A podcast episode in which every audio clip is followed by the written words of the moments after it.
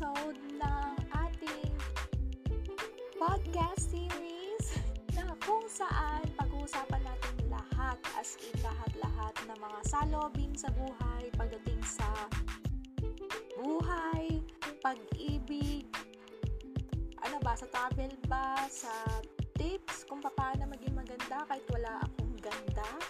Charot! Hindi, ah, uh, wag lang sa pera ha. Yung usapang ano, hindi. Pwede natin pag-usapan yung sa pera, pero saka na natin siya pag-usapan sa mga susunod na araw. And ngayon, ang pag-uusapan natin, marami. Dito sa episode 1.5, pag-uusapan natin kung paano nga po ako nag-heal from past and paano ako nakaka-survive na overcome ang lahat, as in lahat-lahat. And paano ako ngayon nagsusurvive bilang isang taong may positibo sa buhay. So, please make sure na mag-download kayo ng Anchor app para makapag makinig kayo ng aking mga istoryahe, ang aking mga kwento tungkol sa lahat ng gustong pag-usapan dito lang sa It's May Diaries on Anchor app podcast. okay, so, my friends, magandang gabi. Ako yung tatrabaho na naman uli. Opo, same thing, same routine. And, gusto ko lang i-share sa inyo ngayon na meron akong isang kaibigan na nakipag-reconnect uli sa akin at nagkaroon siya ng problemang matindi because I've noticed this person's Facebook na nag-upload siya ng picture and cover photo na talagang halatang depressed. Dahil nakapaghiwalay yung jowa niya sa kanya. Kaya si itong taong to, tong friend kong to, ay nako, grabe. Grabe ang pinagdadaanan niyang lungkot, grabe ang pinagdadaanan niyang sakit. I this person kasi I've been there and I just want to share yung mga bagay na nakatulong sa akin in order for me to survive, in order for me to overcome little by little doon sa mga pangyayari sa buhay, especially pagdating sa breakup. Ayan, ang mga usapang nagte-trending kung mapapansin ninyo sa social media na napapalitaan ko yung mga breakup na yan, nako, nako, nako, nako. Sobrang lala niyan, friends. And, kausap ko ngayon yung friend ko na ito. Hindi ko muna po siya papangalanan.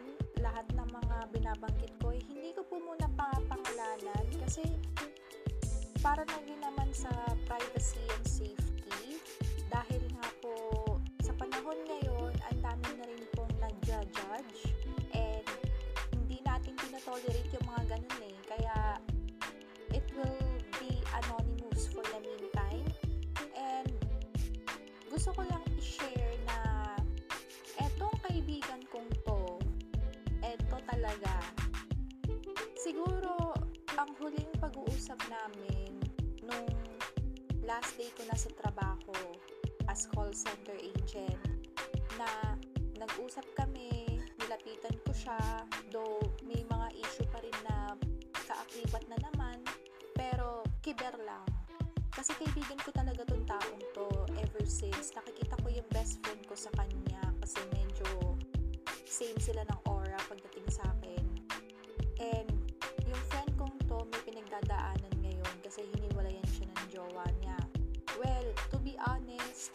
sa nakikita ko kasi before, akala ko kasi okay silang dalawa, ganito, ganyan. Well, si friend ko ay okay naman talaga. Good vibes yun. Walang problema doon. At siya yung jowa na talagang alam mo yun, yung parang ang daming magnanais na jowain siya. Well, kung ako tatanungin, oo, isa ko doon. Pero, syempre, di ba, nagbabago rin naman yun eh. Ano lang naman, ideas lang naman. Hindi yung parang ini-impose ko. Idea lang naman yung ganong sinasabi ko na siya yung ano, pwedeng jowain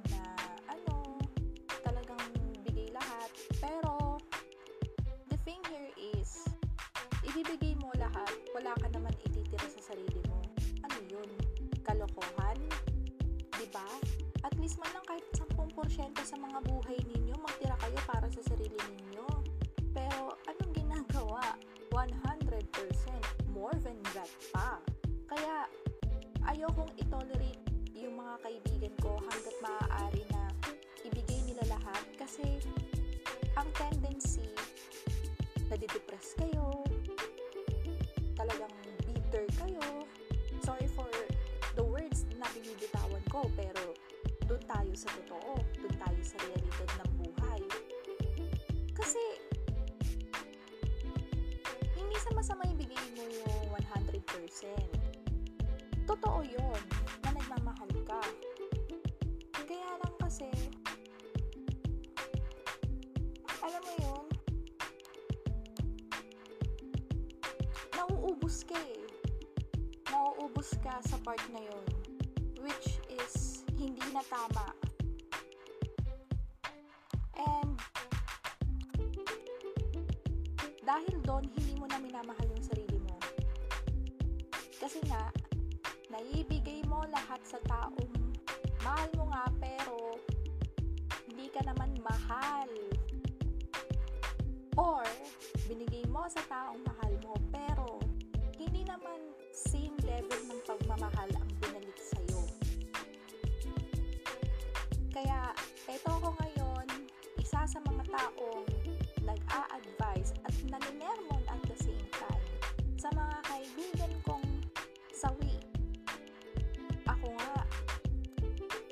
din. Kayo pa kaya? Pero hindi, sa case ko naman, sabi ko nga, label na lang ang kulang sa amin ng current suitor ko. Kasi hindi pa kami nagkikita in person eh. Na sana naman magkita na kami as soon as possible para we get to know each other more. Pero, chill lang ako. As in, hindi na ako kagaya ng dati na nag-chill or what. Parang panic mode, keme. Hindi na ako ganun eh. Kasi may mga tumutulong sa akin to cope up with the situation itself. So, ngayon naman, etong mga binigay sa aking advice from other people, ini-a-apply ko na sa mga taong nasasaktan ngayon.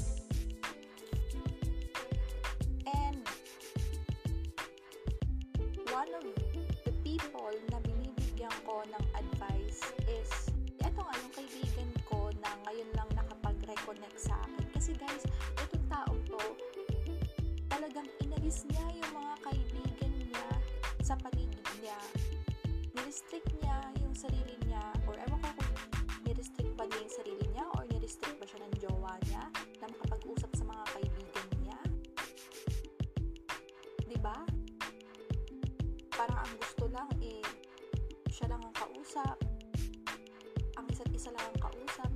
single time. That's very wrong, guys. Hindi po yun tama. Kasi, ewan ko ah, in my own perspective, hindi tama yung kayo lang kayo nag-uusap. Dapat, i-open niyo yung sarili ninyo sa iba na makapag-usap, makapag-bonding. Kasi, maagang magsasawa pagka ganyan na kayo at kayo na lang. Umiikot yung mundo ninyo sa isa't isa. Hindi po ganun yun, my friends. Dapat, kung gusto ninyo na gawin ninyo ang mga bagay-bagay, you shouldn't restrict yourselves para gawin yun. Yan ang isa sa natutunan ko, guys, na kamuntikan ko nang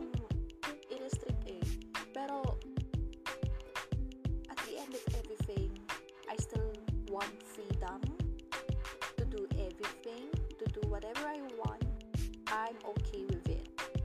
And dun sa current suitor ko, I'm his freedom to do whatever he wants to do. Kahit mag-inom siya, mag-trabaho siya, it's fine.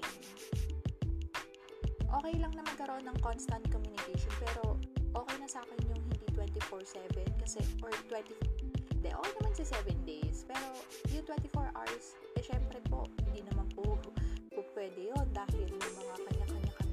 agendas in life. So,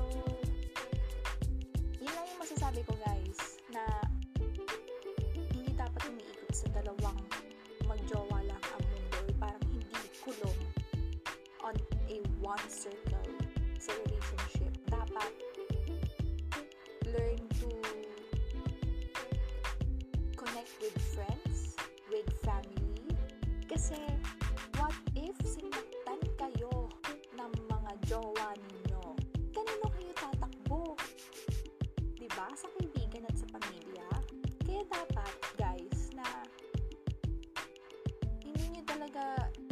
Nire-restrict yung sarili ninyo kahit makapag-usap. Kasi,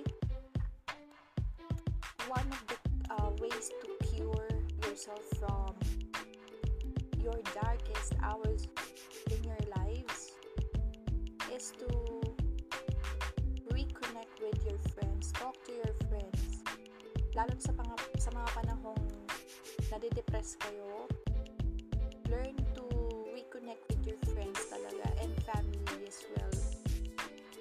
I-open ninyo kung ano yung nangyayari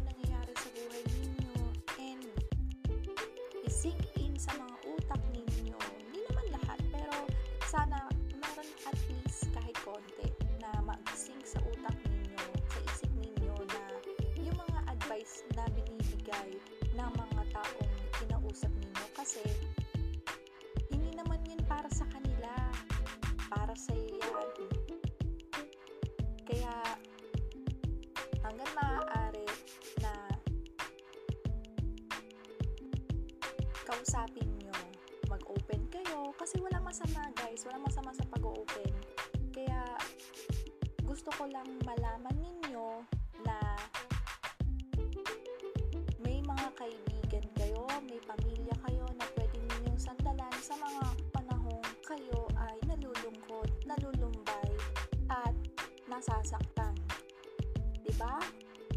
So, kausap ko ngayon yung friend ko. Kausap ko rin actually yung si future jowa. Tsaka, future jowa. Ang lakas mang. Kausap ko ngayon yung friend ko. Saglit lang ha.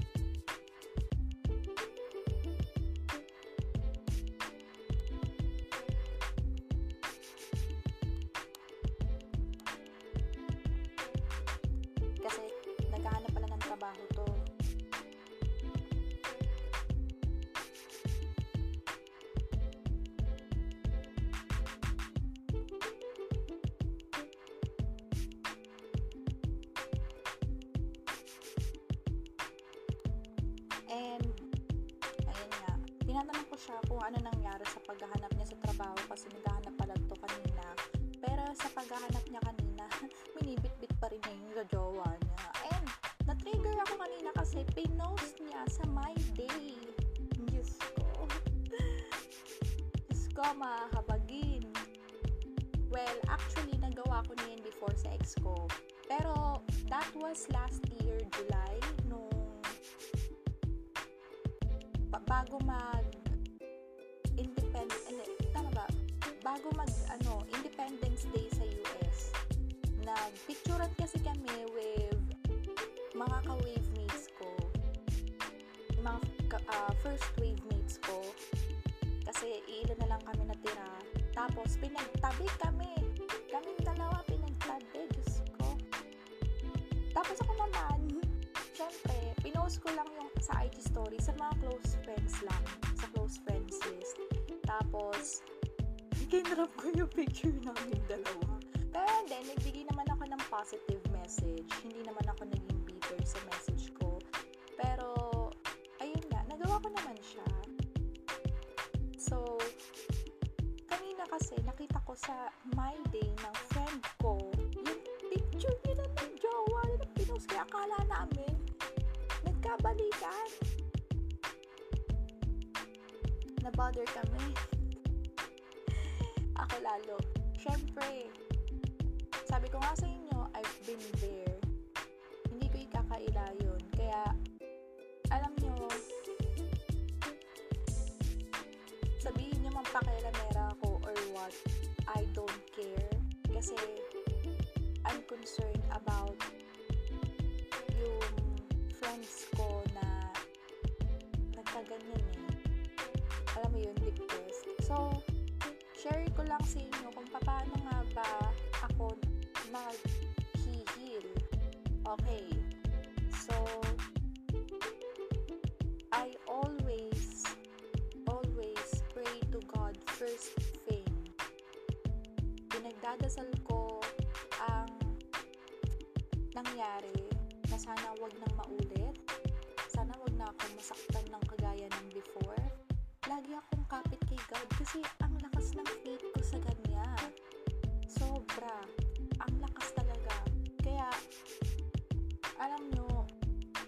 Masama sa pagdadasal.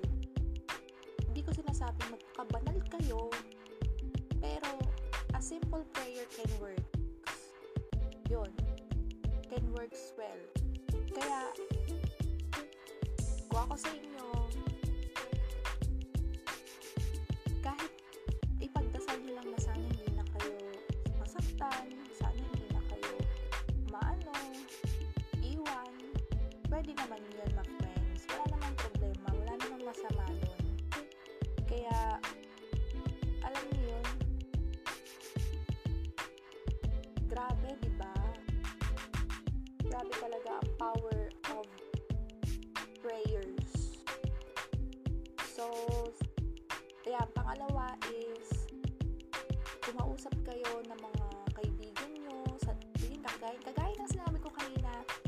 Try to reconnect with your friends and family. I-open ninyo yung nangyari i-open ninyo yung sakit na naramdaman ninyo ganyan.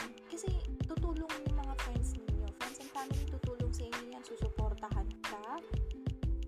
Pero don't expect na isusugarcoat kayo every time. Kung talagang dadaanin sa real talkan, aba, humanda na yung mga loob-loob ninyo masasabi ng mga taong hiningian ninyo ng tulong ang mga kinausap ninyo. So, doon tayo sa totoo guys ha. Huwag tayo sa hindi. Ayun.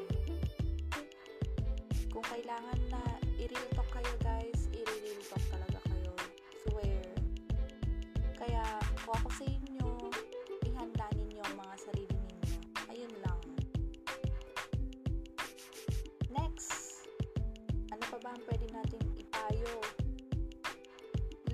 divert your attention to others. Yung mga hobbies and interests ninyo, pwede nyo nang gawin more often or makinig or mata ano, may suggest ko guys ha, manood kayo ng mga nakakatawang vlogs. Ang pwede ko suggest sa inyo si Kong TV. Hindi po ako bayad dito ha, pero hindi, in my own preference lang naman pag manonood ng YouTube kasi I'm more of a YouTube watcher. Tama ba? YouTube watcher. Ganun. Yan, Kong TV. Sino pa ba? Si Oh, si Doggy. Sino pa ba? Lloyd Cadena, yan. Lloyd Cadena, Bakla ng Taon. Ayan, yung mga influencers na yan na kaya kayong pasayahin. Especially si Kong Grabe, solid. Alam nyo, napapawi yung lungkot ko kapag nanonood ako ng vlogs nila. It can help, guys. It can help. And try to detox the social media detox itself. Try nyo na wag mag-social media for how many days. Ako, noong mga panahon broken ako dun sa nang ghosting sa akin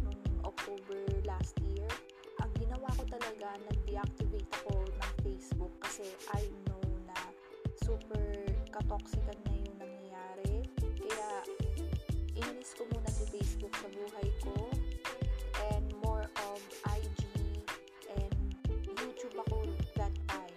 Kaya, is inform ko lang. Pwede naman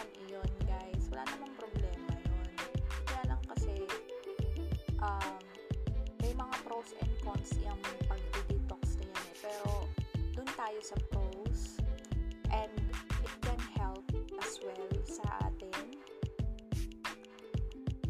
Kaya, I suggest to try the social media detox. Yun. Another one na pwede kong i-advise na para hindi na ninyo maisip ang mga jowa ninyo lang ngayon ay ex nyo try to delete everything.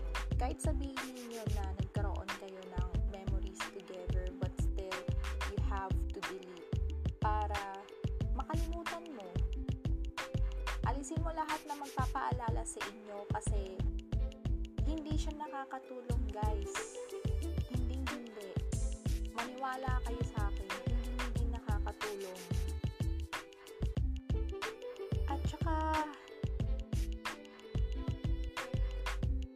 bakit nyo hindi aalisin? Bakit isistay pa ninyo? Diba? Hindi naman po tama ang ganon. Kasi pag nandyan pa rin yung memory sa inyo, or andyan pa rin ang mga bagay, kahit pictures, ninyong dalawa ng jowa mo,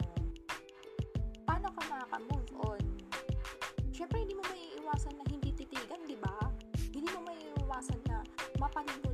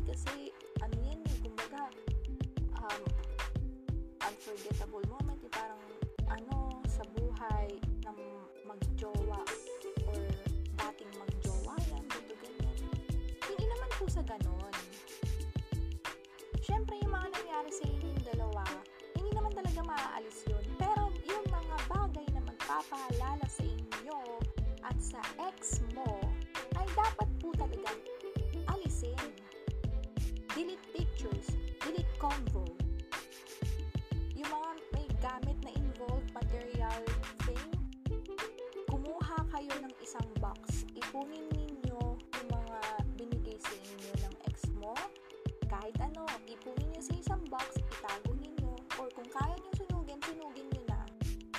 Okay? Sunugin nyo na. And sa mga ano pala ha, yung mga yung mga taong nangihingi ng closure. Eto masasabi ko ha, hindi sa lahat ng pagkakataon ibibigay sa inyo ang closure na hinihingi. Sometimes closure will happen in an instant or sometimes closure will happen unexpectedly without talking to the person who hurt you the most or in short mga ex nyo. Hindi po ganon. Kasi ako, I've learned na to accept the fact na wala na, it's over, so no need for closure in person, no need to talk with each other to clarify everything, time eh. Kung ako sa inyo, on your inner part, tanggapin nyo na magpa-closure man o wala, tanggapin nyo na. Kasi, hindi ibibigay sa inyo yan. Well, hindi lahat ng tao ibibigay ang closure. Maniwala kayo sa akin. Kaya, ang mga closure na po pwede, ano lang, simply just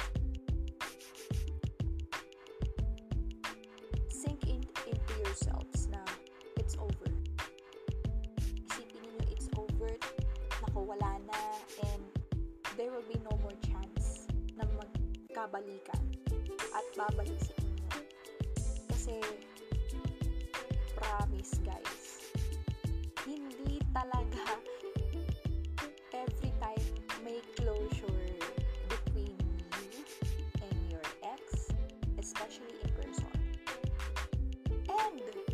ipapayo ko lang, huwag na kayo maghingi ng closure hanggat maaari. Please lang, wag. Kayo pa mapapasama.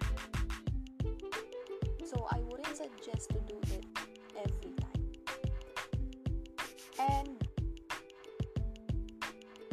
sabi ko nga sa inyo,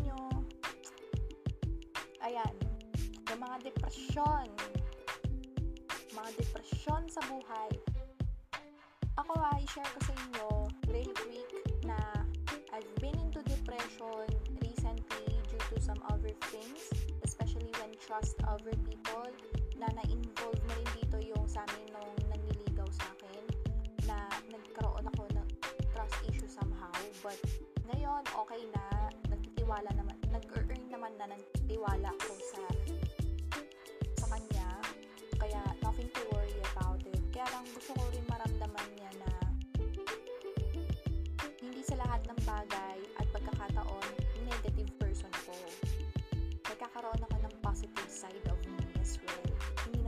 laging negative kasi baka naman ikamatay ko yung sa negative part na yan. Which is hindi po. Very wrong yun guys. Kaya hindi po ako negative every time. Yan ang masasabi ko. Tapos, uh, how to overcome anxiety, depression,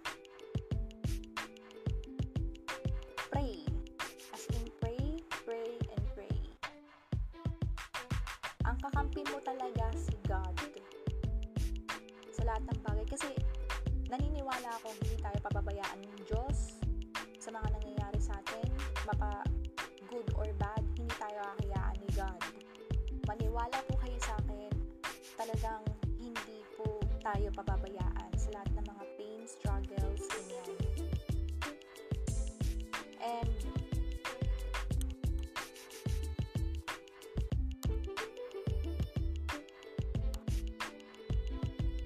And eto nga guys, um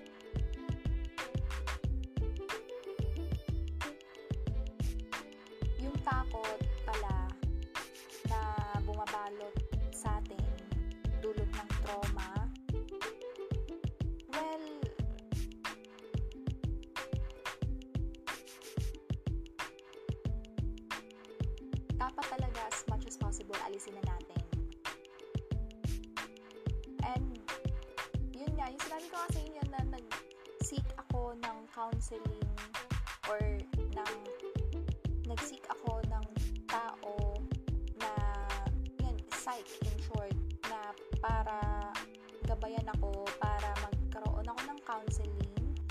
Nagkaroon kami ng mga sessions sessions ish ganyan yan basta ganon.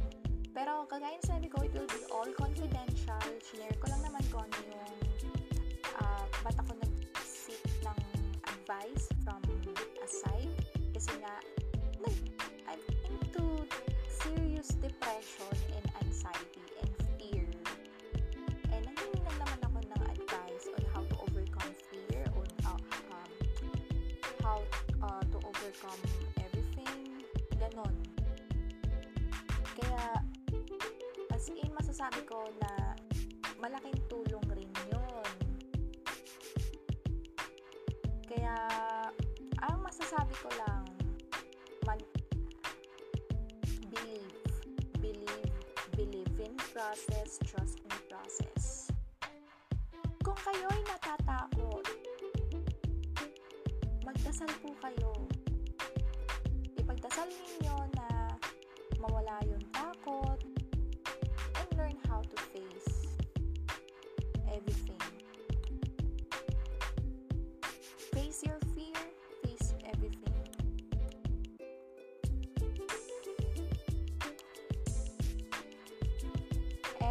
kausap ko ngayon yung friend ko na may problema sa puso. Sabi ko sa kanya, may paparinig ako sa kanya. Ano, na, ano daw yun? Sabi ko, ginagawa ko ngayon yung podcast. Bibigay ko kamo yung link. Kasi nga, di ba, naggagawa ako nitong podcast. Okay, sana makatulong tong mga sinabi ko sa inyo. And guys, disclaimer lang, this is based on my own experience and advices from my friends and other people as well. Hindi ko, basta, ipaparinig Basta, disclaimer lang, ganun. O yan, sabi niya, antayin daw niya. Okay. So, ngayon, masasabi ko sa kaibigan kong to, focus on yourself. Love yourself. Give much time to yourself. Mahalin mo yung sarili mo at sa susunod na magmahal ka. Kahit 10% ng pagmamahal, itira mo para sa sarili mo. Huwag mo ibigay ang isang daang porsyento. Maniwala ka sa akin, my friend. Ubus ka eh. Ubus ka talaga. Kaya, dapat lang sobrang pagmamahal mo. Diyos ko. Mali, mas real talk. Maling-mali yan. Much better kung magtira ka ng 10 or 20% ng pagmamahal para lang sa sarili mo. Or assess yourself kung paano mo ba hahatiin yung pagmamahal mo sa sarili mo, sa pamilya mo, sa mga kaibigan mo. Ganon. At anong uh, ilang porsyento ang mabibigay mo sa magiging susunod mong jowain. And masabi ko, my friend, huwag ka muna maghanap. Mahalin mo muna yung sarili mo ng buo. Pag, na, pag nagawa mo yon trust me, hindi ka na masasaktan kagaya ng pain na naranasan mo before. So, yun lang guys. Uh, dito ko muna tatapusin yung podcast ko. Marami pang susunod na podcast yung i-upload ko. Marami pang kasunod yan. Wala, huwag kayo mag-alala hindi naman sa araw-arawin ko, pero mapapakinggan nyo na ako madalas. And let me know kung ano yung mga topics na gusto nyo i-open. Pwede naman din ako mag-open ng topic about sa pera. About sa budgeting, kahit na I'm still in the process of budgeting my money. Alam niyo naman, kaya ayun lang guys. Sana enjoy nyo tong topic natin for today and sana mag-follow na kayo. It's May Diaries on Anchor Podcast para mapakinggan nyo na tong mga pinagsasabi ko in life. Sana may katuturan to para sa inyo. So, back to work na ako guys ha. Maraming maraming salamat sa pakikinig and hope you enjoy this. God bless you all. Hugs and kisses. Mwah.